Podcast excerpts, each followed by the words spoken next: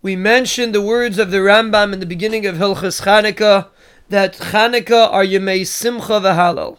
They are days of Simcha and praise for Hakadosh Baruch Hu. And we explained that really it doesn't say anywhere in Chazal that Chanukah is a day of Simcha. It's a day of Halal v'Haidah. It's a day to thank Hashem. But where do we see that it's a day of Simcha?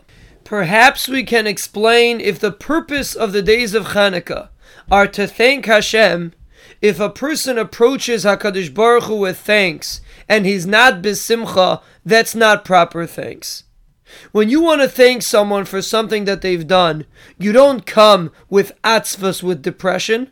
You're not demonstrating your appreciation if you don't demonstrate simcha when you thank them.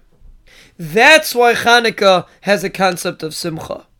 Because if you want to do proper halal and haidah, if you want to appreciate what HaKadosh Baruch Hu has done for you, you have to have an attitude of simcha. And this applies throughout the year. For a person to thank Hashem for all the endless good that HaKadosh Baruch Hu does for us, the only way to do it is with simcha. When we maintain simcha throughout the year, no matter what's going on, we demonstrate that we appreciate everything that HaKadosh Baruch Hu does.